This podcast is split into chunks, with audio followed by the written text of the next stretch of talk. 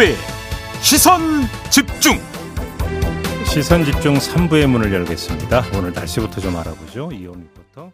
네, 뉴스의 이면을 파헤치는 삐딱선 정신. 핵심과 디테일이 살아있는 시사의 정석. 여러분은 지금 김종배의 시선 집중을 청취하고 계십니다. 네, 앞서 JB타임즈 때도 잠깐 전해드린 바가 있는데요. 공수처가 손준성 검사에 대해서 구속영장을 다시 청구를 했었는데 어젯밤에 이 영장마저 또 기각이 됐습니다. 이 때문에 고발 사주 사건이 어디로 가는지 참, 음, 더 궁금해지게 됐는데요. 바로 이 고발 사주 의혹 사건의 공익 제보자죠. 조성은 올마이티 미디어 대표 스튜디오로 모셨는데요. 함께 이야기 좀 나눠보겠습니다. 어서 오세요, 대표님. 안녕하세요, 조성은입니다. 두 번 연속으로 구속영장 청구가 기각당했는데요. 음. 일단 예상하셨습니까? 어, 어저께 이제 이 관련해서 좀 말씀들을 나눴는데 어, 안타깝지만 어느 정도 예상은 했습니다. 아, 예상을 하셨었어요. 네. 그렇게 어, 왜 그렇게 예상을 하셨었어요? 사실 음, 이 사건 자체가 어, 많은 뭐 압수수색 맨날 뭐 나갔다 막 이렇게 얘기는 하고 있지만 음. 저는 이 사건의 본질을 아직 도달하지 않았다고 생각하거든요. 수사 어, 본, 본질이라면 어, 왜 그러냐면, 음, 사실 고발사주 사건이라고 지금 명칭이 좀 굳어진 감은 있지만, 음. 이 사건 자체는 음, 대검찰청의 수뇌부 검사들이 조직적으로 송선 개입을 한 사건입니다. 네. 네. 그런 사건인데 이제 그 사건과 관련해서 어, 이 고발장이 왜 작성을 했는지는 음. 저와 이제 김웅 이제 의원과의 통화나 이런 내용들을 보면 당연히 그 안에 검언 유착 사건의 보도나 음. 그리고 이제 한동훈 어, 감찰 수사 방해 사건들 음. 어, 징계 판결까지 받았던 음. 그 내용들이 어, 어쩌면은 직접적인 음, 증거로서 연결이 되어 있음에도 불구하고 음. 그 관련한 사건들은 전혀 입건하거나 수사 개시를 하지 않고 음. 어, 뜬금없이 이제 판사 사찰 문건을 이제 뭐 추가로 입건을 하면서 음. 음, 음. 어, 이 사건의 영장을 두 번이나 이제 청구를 했다는 거죠. 음. 그렇다고 하면 음 사실상 어 저는 애초부터 음 이것에 대한 어떤 의지나 최선을 다했다라는 공수처의 입장도 이해는 가나 음. 어, 실상 지금까지 열심히 3개월 동안 달려왔지만 반쪽짜리밖에 안 됐던 수사였다고 생각합니다. 지금 조성은 대표의 말씀을 간략히 정리하면 이른바 이제 총선 개입이라고는 큰 실체가 있고 음. 고발 사주라고 하는 것은 거기서 나온 한 측면에 불과한 건데 그러니까 너무 여기에만 매달린 측면이 있는 게 아니냐. 그렇다면 오히려 더 이제 실질적 진실에 다가가지 못했다 이런 말씀이신 거네요. 그럼요. 그러니까 수사 각을 잘못 잡았다는 말씀이신 것 같은데. 네, 저는 첫 단추부터 잘못 깨지 않았나 생각합니다. 알겠습니다. 근데 상당히 이제 큰 그림을 말씀해 주신 건데 그건 좀만 음. 유보를 하고 네. 이번 고발 사주 관련해서 요것만 한번 좀 질문을 드려볼게요. 어제 이제 나왔던 보도를 보면 음. 구속영장 처음 청구했을 때는 손준성 검사가 그러면 이제 고발장을 작, 직접 작성한 사람은 누구고 누구로부터 손준성 검사가 전달 받았는지가 음. 중요한데 성명 불상자로 되어 있었고 음, 음, 음. 그래서 뭐 구속영장이 기각이 된 건데 요번에는 음. 성모 검사, 임모 검사라는 두 명의 그 부하 검사 이름이 특정이 됐다. 네. 이런 보도가 어제 나왔거든요. 네. 아 그래서 이 경위가 상당히 파악이 된 게 아니냐. 음. 이러면 범죄 소명이 좀 됐다고 법원이 판단해서 영장 발부할지도 모른다라는 전망이 있었었어요. 네. 근데 이름 말고는 그럼 또 그 경위는 안 밝혀진 거냐? 음. 결국 기각당하고 나니까 나오는 이야기가 그거거든요. 어떻게 음. 파악하고 계세요, 대표님은? 어, 사실, 음, 제가 독립된 어떤 판사의 어떤 음. 판단에 대해서 제가 어떤 뭐 개인적인 막 비난을 하고 싶지는 않습니다만, 음. 어, 사실 이게 공무원의 죄지 않습니까? 네. 검사 공무원의 죄고, 이 검사 공무원들의 선거 이제 중립 의무라는 음. 이 사건은 이미 대검찰청 그 당시 이제 수, 수정관실이라고 음. 하는 수사정보정책관실의 어, 검사들이 조직적으로 여기에 뭐 판결문이라든지 음. 이런 것들을 뭐, 뭐 작성하고 인, 어, 음. 이제 뭐 뽑아서 어떤 이 컨텐츠를 음. 조직적으로 작성했다라는 이것들을 확인을 했다고 한다면 음. 어 최초의 문서 그러니까 어떤 그 문장의 구성을 두고 했느냐를 음. 이미 넘어서 음. 어, 이 대검 범정 과장이라고 하는 이 손준성 검사는 음. 그 자기가 그 자료를 취합을 해서 네. 이 고발장을 그 사람도 보내기 전에 봤을 거 아닙니까? 예. 그것을 자신의 어떤 발송자, 즉 이제 자신의 책임하에 전송이 됐다고 하면 음. 그 자체로 선거 중립 의무를 위반을 한 것이죠. 어, 그렇기 때문에 이, 어, 범죄를 굉장히 뭐 손준성 검사는 디테일하게 방어를 했단 말이에요. 그러면 최초 작성자는 내가 아닌데, 최초 작성자는 내가 아닌데 이렇게 계속 방어를 했고, 음. 어 저는 뭐 제가 뭐 영장 청구서 전문을 보지도 않았고 음. 어떤 실질 심사의 어 내용에 전혀 이제 뭐 접근을 할 수 없습니다만 음, 음. 어 보도상에서 본다고 하면 이것을 어그 구성을 좀 더 탄탄하게 했으면 좋았을 것 같고요. 음. 그리고 또 반면에 이제 그 영장 기각하셨던 판사님은 음. 이 사건의 중대함과 그 다음에 굉장히 내밀한 지시 관계가 음. 있을 수밖에 없는 이 권력형 사건에서 어 너무 엄격한 잣대였지 않을까. 음. 왜냐하면 그 하루 전날 이제 곽상도 의원 구속영장 기각까지 시키셨던 분이잖아요. 같은 판사님이시죠. 같은 판사님이시죠. 예, 예. 그래서 유독 어 일반인들이 아닌 음. 어 어떤 대검 고위 검사 아니면 검사 출신 국회의원 음. 등등에 대한 어떤 부분에서 어 물론 이제 인신 구속이 즐거운 일은 아닙니다만 음. 어 그 판단을 어 지나치게 엄격하게 하다 보면 음. 국민들의 법 감정과 과연 부합하는 어떤 처분이었나라는 것들은 의아한 부분들이 그러면 있죠. 지금 대표님께서 일관되게 제기하는 문제니까 그러면 받아서 그럼 질문을 이렇게 드려볼게요. 그러면 지금 그 영장 청구하면서 적용한 죄목이 직권 남용죄라는 거잖아요. 선거법 위반 이런 게 아니라. 네. 그럼 애당초 그 법 적용부터가 좀 문제가 있었다고도 볼 수 있겠네요. 지금 대표님의 어떤 그런 말씀에 따르면. 어, 아니요. 그 아마 영장 청구서나 입건의 내용들은 뭐 선거 방해죄부터 음. 다 이제 포함이 돼 있을 겁니다. 아, 직권 남용죄 예, 지- 어, 말고도? 직권, 예, 직권 남용죄 별개와 음. 함께 이제 그 선거 관련한 음. 이제 그 위반 사건 그리고 개인정보보호법 위반 등등도 다 포함이 다, 돼다 어, 포괄이 되는데 그러면 그러니까 선거법 위반이나 이런 쪽으로도 충분히 볼 수 있는 여지가 있는데도 판사가 너무나 좁게 그렇죠. 판단을 해봤다. 그래서 기각을 네. 해버렸다. 네, 이 점을 제기를 하시는 그런 거네요. 부분들은 반드시 어떤 비난의 여지가 있지 않을까 생각합니다. 근데 우리 대표님께서는 공수처에 몇 차례 출석을 하셨잖아요. 네. 그러니까 좀 상대적으로 이제 공수처가 어떻게 각을 잡아서 어떻게 수사를 하고 있는지 좀 간접적으로 좀 지켜보신 분이잖아요. 뭐그 수사를 좀 평가를 해주신다면 어떻게 말씀해 주시겠어요? 제가 지금까지는 사실 음 수사에 최대한 도움을 주고자 하는 음, 발언들 음, 음, 그리고 어떤 수사에 방해되지 않고자 하는 발언들의 자제 뭐 이런 음. 것들을 했었는데요. 음, 어, 음, 사실 굉장히 어, 절차의 흠결의 공격도 받고 네. 그리고 부적절한 어떤 행위에 대해서도 분명히 있던 것은 사실입니다. 저도 한번 공론화는, 공론화를 언젠가는 시키겠지만 지금은 그 시기가 아닌 것 같아서 아.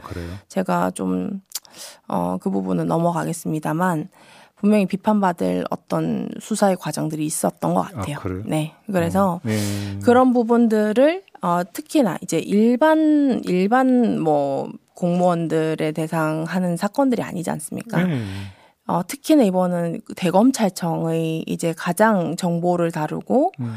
뭐 그런 고위 검사들의 집단체인데 음. 이 사람들의 범죄를 수사를 하겠다라고 음. 하면서 어, 철저하게 하지 못하고 어떻게 보면 첫 단추부터 잘못 깨거나 아니면 그 어떤 판단들의 연속마다 어, 다소의 이제 의문이 있는 사항들이 있다면 그 부분은 반드시 공격을 받을 거거든요. 그러면 그- 네. 지금 공수처 수사의 문제의식을 갖고 있고 언젠가는 이제 제기를 할 거라고 말씀을 주셨는데 네. 그러면 그러니까 이제 큰 틀에서만 제가 여쭤볼게요. 그건 네. 수사 기법상의 믿습니까? 아니면 수사 의지의 문제였습니까? 대표님이 지켜보신 바로는. 음, 모두지 않을까요? 둘 다. 네, 둘 다. 그래요. 왜냐면 음. 어, 이런 결과까지 왔던 거는 음. 어느 단순한 하나의 문제는 아니었던 것 같고요. 그래요. 그리고 이제 음 저는 또 단순히 공수처만의 문제인가라고 라는 어, 부분들을 그, 그, 말씀 어떤 뜻으로 하신 말씀? 공수처만의 문제일까라고 물음표를 찍으신 이유가 뭐예요? 네, 왜 그러냐면 음. 사실 이 사건은 음 어, 대검찰청 음, 수뇌부 간부 검사들의 선거 개입 사건이라고 한다면 음흠. 이 사람들이 어, 윤석열 검찰총장의 휘하 검사들이었지만 이 사람들 역시 문재인 정부의 어, 검사들이었고 음흠. 문재인 정부의 윤석열 검찰총장 때의 일이었습니다. 그러면 어, 어떤 임명권자로서의 유감 표명을 하고 음. 그 검사들이 공수처의 수사 대상이 된 것만으로도 음. 사실 공수처한테 그냥 떠넘기듯이 밀어놓고 그냥 지켜보자. 여당도 마찬가지고요. 음, 음, 음. 한 번도 어 물론 이제 수사에 관여하는 문제랑은 별개로 네. 진작에 접근했나 국기문란 아, 사건에 그 대해서. 네. 그러면 그 말씀하시니까 그럼 하나 더 퍼뜩 떠오르는 게 있어서 여쭤볼게. 검찰이 그러니까 하다가 어느 순간에 공수처로 다 넘겨버렸잖아요. 이걸. 그렇죠. 그 검찰의 그 판단 어떻게 평가하세요? 어, 저는, 음, 사실 제가 대검 감찰부에 제일 먼저 공익신고를 했지 않습니까? 네, 네, 네. 네, 그거는 이게 굉장히 이제, 음, 대검찰청의 내부 검사 간의 관계들도 있을 것이고, 음. 어떤 지시사항이나 이런 어떤 내밀한 어떤 음. 업무상의 어, 비위 사실을 먼저 밝혀내야지, 음. 어, 되지. 이게 그냥 단순히 외부 기관에서 어 그냥 대검찰청을 수사하겠다 이렇게 음. 그게 만약에 첫 번째가 된다면 음. 저는 이거는 굉장히 경직돼서 음. 어 판단할 수 없을 거라고 생각해서 저는 음. 감찰이 먼저다라고 판단을 했고 그래서 제가 뭐 누군가 표현하시기로 용감하게 어 대검 감찰부에 뛰어갔죠. 근데 그러니까요. 예, 네. 그런데 이제 당연히 어 저는 거기까지도 굉장히 대단한 판단이었다고 생각해요. 음. 대검찰청 이제 감찰부 역시도 그리고 총장께서도 굉장한 의지로 어쨌든 현직 검사 연루를 공표를 하고 음. 그 자체만으로도 이제 공수처 입첩 어떤 요건이지 않습니까? 그 요건을 함으로써 그리고 저는 지금까지 물론 어떤 일선의 검사들 그리고 압수수색 어, 물의 어, 관련자들은 항의는 하지만 저는 음. 굉장히 대검찰청 자체는 어, 공수처의 압수수색 그 절차에 굉장히 협조를 하고 있다고 생각을 하거든요. 음. 그래서 음, 저희 가족들끼리 우스갯소리로 어떻게 보면 대검찰청 집기가 공수처 더 많지 않겠냐 할 정도로 제가 압수수색을 엄청 많이 했는데 네. 이런 절차에 하에 아직까지 사건 본질도 건드리지 못하고 음. 공수처가 그냥 영장 청구로 어떤 인식 구속만을 해서 어떤 결과를 보겠다라고 판단한 거는 어 그게 과연 음. 가장 좋은 방법이었을까? 자 그러면 아까 이제 지금 그, 그 본질이라고 했던 그 부분으로 돌아가서 한번 그럼 질문을 드려보면 네. 고발 사주 의혹 사건하고 검언 유착 의혹 사건이라고 하는 것은 결국 한 몸뚱이다 이 말씀이신 거잖아요. 그렇죠. 자 그러면 이 수사도 결국 연동됐어야 된다라고 하는 것이고 입체적으로 접근했어야 된다는 말씀이신 것 같은데. 그리고 그 단서는 이미 공수처가 가지고 있습니다. 예? 어떤 걸 갖고 있습니까? 어, 저희도 나름 이제 그 사건을 뭐 취재 내지는 어떤 추적을 위해서 여러 음. 가지 뭐 제가 뭐 윤석열 징계에게서도 공개를 예, 했고요. 예, 예. 여러 가지 과정 중에서 이제 공개한 자료들이 있지 않습니까? 예, 예. 그 말고도 굉장히 많은 자료들이 아직, 아직 남아 있거든요. 공개가 안 된 자료가 그렇죠. 네. 공수처가 확보된 게 있다라는 거니까. 제가 저희가 이제 그걸 발견하고 예. 놀라서 저희가 이제 뭐 어떤 증거들이 나오거나 어떤 어, 중요하게 참고할 만한 내용들이 음. 있다고 하면 어 전달 드렸 었거든요 지난 좀 더 구체적으로 말씀해 주실 수 없어요. 어떤 자료입니까? 왜냐하면 이 자료가 어떤 내용인지가 나가면 바로 음. 인멸을 할 수 있기 때문에 잠깐만. 근데 그게 검언 유착에 더 가까운 자료입니까? 고발 사주에 더 가까운 자료입니까? 연결되는 사건. 연결 그러니까 네. 두 사건을 연결시킬 수 있는 자료입니까? 네. 오 그럼 상당히 중요한 건데요. 그래서 이 사건 입건을 고민을 하고 있다라는 취지의 음, 답변을 전달받고는 이거 고민할 문제인가? 라는 생각을 해서 빨리 저는 적어도 그 사건이 입건을 한 다음에 영장 재청구가 더 적절했다고 생각합니다. 어, 그러면 그 자료라고 하는 게 검찰 내부 자료라고 봐야 되겠네요? 음, 글쎄요. 어, 어쩌면은, 어, 더 검찰 내부 자료가 아니라 더 공개적인 곳에서 오, 현출이 됐던 증거일 겁니다. 제가 조금 전에 질문 드리려고 했던 게 뭐냐면 음. 저 검언유착 의혹 사건 수사는 사실은 한동훈 검사장의 그 핸드폰을 열지 못함으로써 사실상 음. 중단돼 있는데 음. 공수처가 어떻게 이걸 연동해서 수사를 할 수 있었을까라는 질문을 드리려고 했었던 거거든요. 음. 네. 근데 그러면 그게 아니라 하더라도 사건의 본질을 들여다볼 수 있는 중요한 어떤 계기 내지 단서가 되는 자료가 있었다는 말씀이십니까? 어, 그렇고 사실 그 사건이 음. 수사되지 못하게 방해를 해서 징계를 받은 게 윤석열 징계 사건이지 않습니까? 네. 그래서 그게 불성실한 수사였고 음. 굉장히 어 있을 수 없는 수사였거든요. 예. 그렇기 때문에 그 사건은 사실 음 대검 그 당시 이제 고위 검사기 때문에 음. 어이 사건 자체도 어 지금 그 핸드폰이 아마 검찰이 있을 겁니다. 음. 한동훈 검사장 예. 어, 한동훈 검사의. 예. 근데 그게 이제 공수처에서 다 이제 확보를 해서 음. 다시 시작을 해야겠죠. 어, 그렇게 보시는 네, 거고. 저는 그렇게 음. 생각을 하고 네. 음.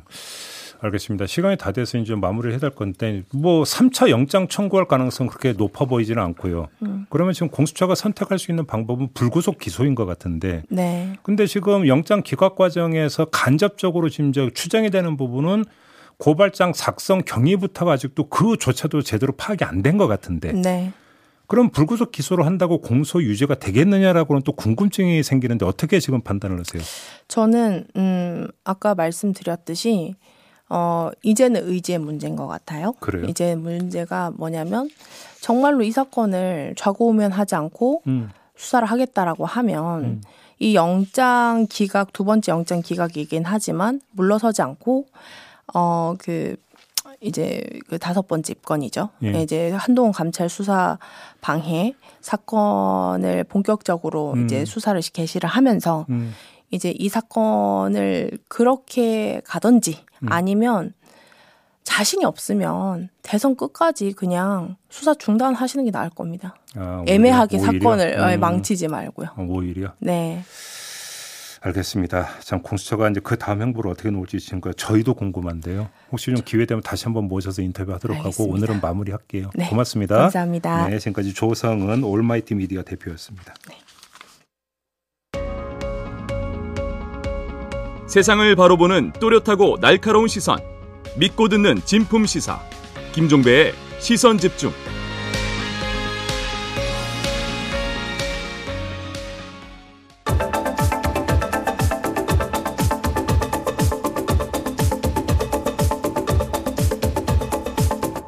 네, 비컨 뉴스 진행하겠습니다. 헬마우스 임경빈 작가 모셨습니다. 어서 오세요. 안녕하세요. 자, 오늘 어떤 이야기인가요? 요즘 코로나19 확산세가 워낙 거세기 때문에 음. 대형 병원들의 이제 병실 잡기가 환자들 입장에서도 어려운 상황인데 어, 그럼요.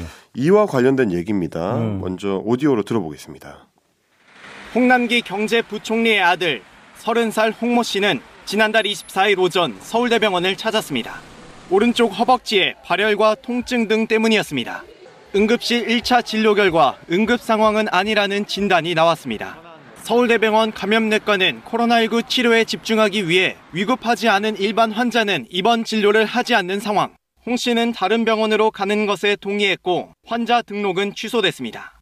그런데 2시간 뒤인 오후 1시쯤 홍 씨에 대한 1인실 특실 입원 결정이 내려졌습니다. 이에 따라 홍 씨는 2박 3일간 입원할 수 있었습니다. 야, 이런 일이 있었어요? 그러니까요. 지난달 24일이면 확진자가 막 엄청 늘 때잖아요. 그렇습니다. 4천 명대, 5천 명대 이렇게 향해 가고 있을 때인데 예. 심지어 이 기재부의 설명을 보니까 처음에는 병실이 없으니까 다른 병원으로 가라고 했다가 음. 그래서 이제 운전해서 다른 병원으로 이동하고 있는 도중에 전화를 해와가지고 네. 병원 측에서 남는 병실이 있으니까 다시 오라고 했다는 겁니다. 네. 저는 제가 이때까지 살면서 대학병원에서 굳이 따로 전화를 줘서까지 병실 남는 거 있으니 다시 오라. 이런 경우가 있었을지 좀 의문이 좀 들었는데 네. 실제로 서울대병원의 간호사들도 어, 접수비도 안 받고 아예 환자 등록을 취소를 했다가 다시 등록을 하는 경우는 금시초문이다. 이제 이런 증언도 있었습니다. 그러니까 이 사람이 홍남기 경제부총리의 아들이라는 거죠. 그렇습니다. 여기서 이제 아버지가 등장하는 거가 이제 그 초점이다 이런 말씀인가요? 네, 등장하느냐 안 하느냐 그게 특혜냐 이제 이게 예. 중점일 건데 예. KBS가 이제 병원 직원들을 사실을 취재를 해보니까 서울대 병원장인 김현수 교수가 입원 결정을 내렸다 이런 복수의 증언을 확인을 했답니다. 병원장이 그렇습니다. 네. 게다가 이 김현수 교수는 그러니까 이홍 씨 같은 경우는 증상 자체가 이제 감염 내과 쪽으로 입원이 됐는데 음. 김현수 원장은 아, 김현수 원장은 이제 신장 내과 전문의이기 때문에 담당도 아닙니다. 음. 그러니까 서울시 홈페이지를 제가 이번 절차 확인해 봤더니 담당 의사로부터 입원 결정을 받도록 돼 있는데 음. 실제로 담당 과가 아닌 김 원장이 입원 지시를 했다면 그 자체로 의료법 위반이 될 수도 있다는. 아니 이거저거 따질 것이 병원장이 홍모 씨라는 환자가 와서 진료를 받았는지 안 받았는지 어떻게 알겠어요 그거를. 그렇죠. 네. 아니 그렇다고 의사가 보고하겠어요 병원장한테? 그것도 돌려보내 환자인데. 그렇습니다. 네. 그래서 이걸 확인을 해보니까 어, 김현수 원장한테 이제 KBS에서 전화를 해봤는데 자신은 입원 지시를 내린 적이 없고 모르는 일이다 이렇게 주장을 했습니다. 모르는 일이 상식적인 거죠. 그렇습니다. 어떻게 알겠습니까? 그러니까요. 예, 입원을 한 적이 없는데 애초에. 네. 근데 이제 기재부의 설명을 보니까 아들이 걱정이 돼서 평소 친했던 김현수 원장한테 전화를 한 거는 또 사실이라고 합니다. 홍남기 부총리가 그렇습니다. 아하. 그래요? 그러니까 이제 이거를 종합을 해보면 음. 병원장한테 전화를 하긴 했는데 병원장이 병실을 내주라고 한 건 아니다.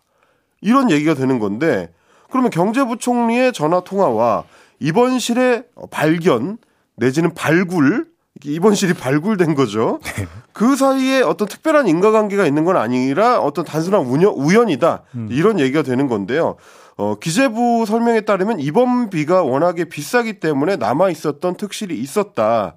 그래서 입원하게 된 거지 특혜를 받은 건 아니다 이런 주장입니다. 아니 제가 볼 때는 그 가능성은 뭐 배제할 수도 없다고 생각 있을 수는 있죠. 네. 1인 특실을 누가 그러니까 감히 사용하겠어요. 굉장히 비싸더라고요. 엄청나게 비싸니까. 네. 하루 입원비가 70만 원 정도인데. 그러니까 뭐 특실이 비어 있을 수는 좀 있을 수도 있다고 생각하는데 네. 병원장이 등장하는 건 정말 이해가 안 되는 거죠.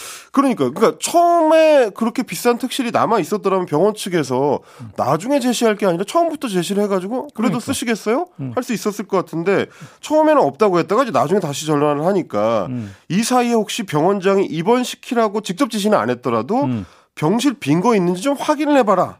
이런 정도의 얘기는 없었는지 이런 디테일도 좀 궁금해지게 되는 겁니다. 아무튼 근데 이제 기본 출발점은 중증 환자 병실이 부족하다라는 거잖아요. 혹시 거기에 뭐 영향을 미치고 이런 건 아닐까요? 어떻게 봐야 돼요? 어, 기재부 설명에 따르면은 이제 서울대 병원 같은 경우는 코로나 병동하고 코로나 비병동 사이에 이제 구분이 돼 있고요. 아, 아, 그래서 예. 이제 코로나 비병동에 남아 있었던 특실을 쓰게 된 거다라는 설명이었습니다. 음.